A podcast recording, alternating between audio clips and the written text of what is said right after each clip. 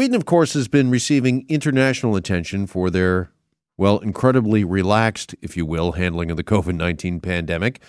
Although the unique approach hasn't been uh, quite uh, met with a positive reaction around the world, the country says that they are trying to achieve herd immunity and has kept many businesses and institutions open, including schools.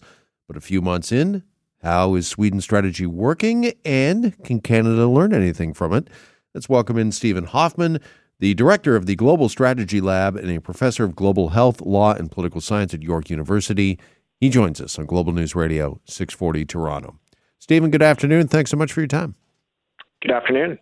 All right, first of all, can you kind of give us a sense of how life in Sweden changed, or did it at all? Uh, did everything really remain open during the pandemic there? Well, I think uh, when we do talk about Sweden, we have to know that they actually have done quite a bit. It's just that the Swedish government hasn't been relying on more coercive regulatory powers like most other countries have around the world. So in Sweden, it's been very much focused on asking all citizens to please work from home if they can, as well as to maintain physical distance, stay one to two meters away from people, uh, cough into their elbows, wash their hands regularly. But it hasn't gone to the next step, for example, of closing all schools only high schools have been closed and universities, not elementary schools. As well, they haven't gone to the point where they've shut down businesses. Instead, asking businesses to relocate from home and such as possible. So, in that respect, Sweden has done a lot, but it's taken a very different approach, a more of a voluntary approach. And the results uh, have really shown that, um, uh, on one hand, uh, Sweden has not been doing as well as other Scandinavian countries like Norway or Finland. But at the same time, maybe their approach is the more sustainable approach. So maybe over the long term, they will be better. Okay, I want to, want to explore that uh, a little more fulsome in just a second. But first, when you say that uh, it was a more of a relaxed approach, particularly around businesses and remaining open, were there guidelines given, do you know, Steven, when it comes to perhaps uh, staff using masks, uh, social distancing? I mean, we've seen that in some of the stores that have remained open that are considered essential in this country, in this province, such as grocery stores and even the uh, liquor store. If you go in, there's tape on the floor when you line up uh, to check out, that sort of thing. Did that go on in Sweden? Not like it has in Canada and most other countries in the world. So in, in Sweden, the, the real the main guidance has really been about asking citizens to maintain uh, distance from folks. Uh, there hasn't been as much emphasis on masks or any other kind of uh, business closures or, or any particular measures that should be taken by businesses. Uh, but it is just the general um, information sharing about the importance of doing this, as well as providing some guidance about how businesses um, and other locations can do this in a safe way.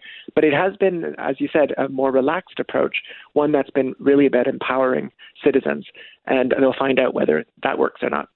How have the Swedish people, how did the citizens there uh, react to this? Because uh, I'm wondering if there was sort of an opposite reaction to what we've seen here. We've seen demonstrations, uh, in particular Queen's Park, about opening business back up, getting back to normal or whatever normal is going to look like sooner rather than later.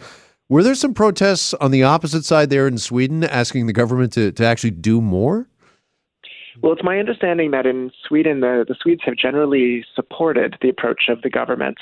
Uh, and uh, I think part of that is that um, in Scandinavia, there's a high level of trust in government institutions, uh, a high belief in um, making sure that one's actions are uh, supportive of each other and part of a social system of protection.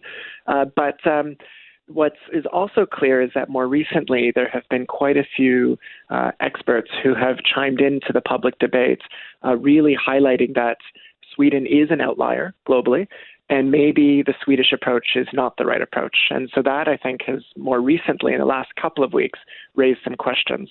And of course, the reason that those experts are now um, are weighing in and dueling with yet other experts is because the, the data shows that Sweden does have more cases and more deaths per capita than its other countries, uh, its neighboring countries in Scandinavia. Okay, let's get to the data. Joined by Steven Hoffman with York University, talking about Sweden's more relaxed approach to the COVID pandemic.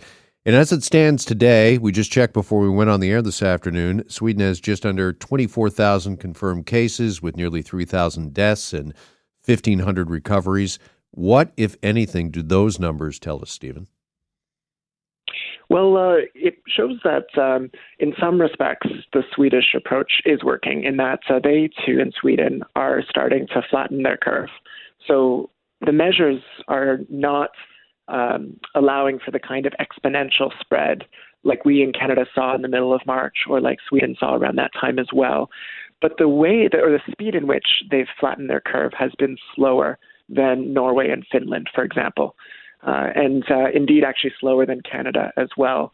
And so, in that respect, it highlights that maybe by not taking such bold measures, maybe they haven't gotten their outbreak under control as fast.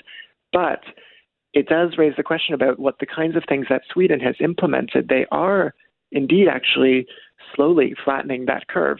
And so maybe they're pointing towards a type of response that might be sustainable and that Canada can certainly learn from, not necessarily to copy, but to see, okay, if we take these measures at the right time, in the right ways, maybe we can start to lessen some of the layers of protection that we too have in place in Canada.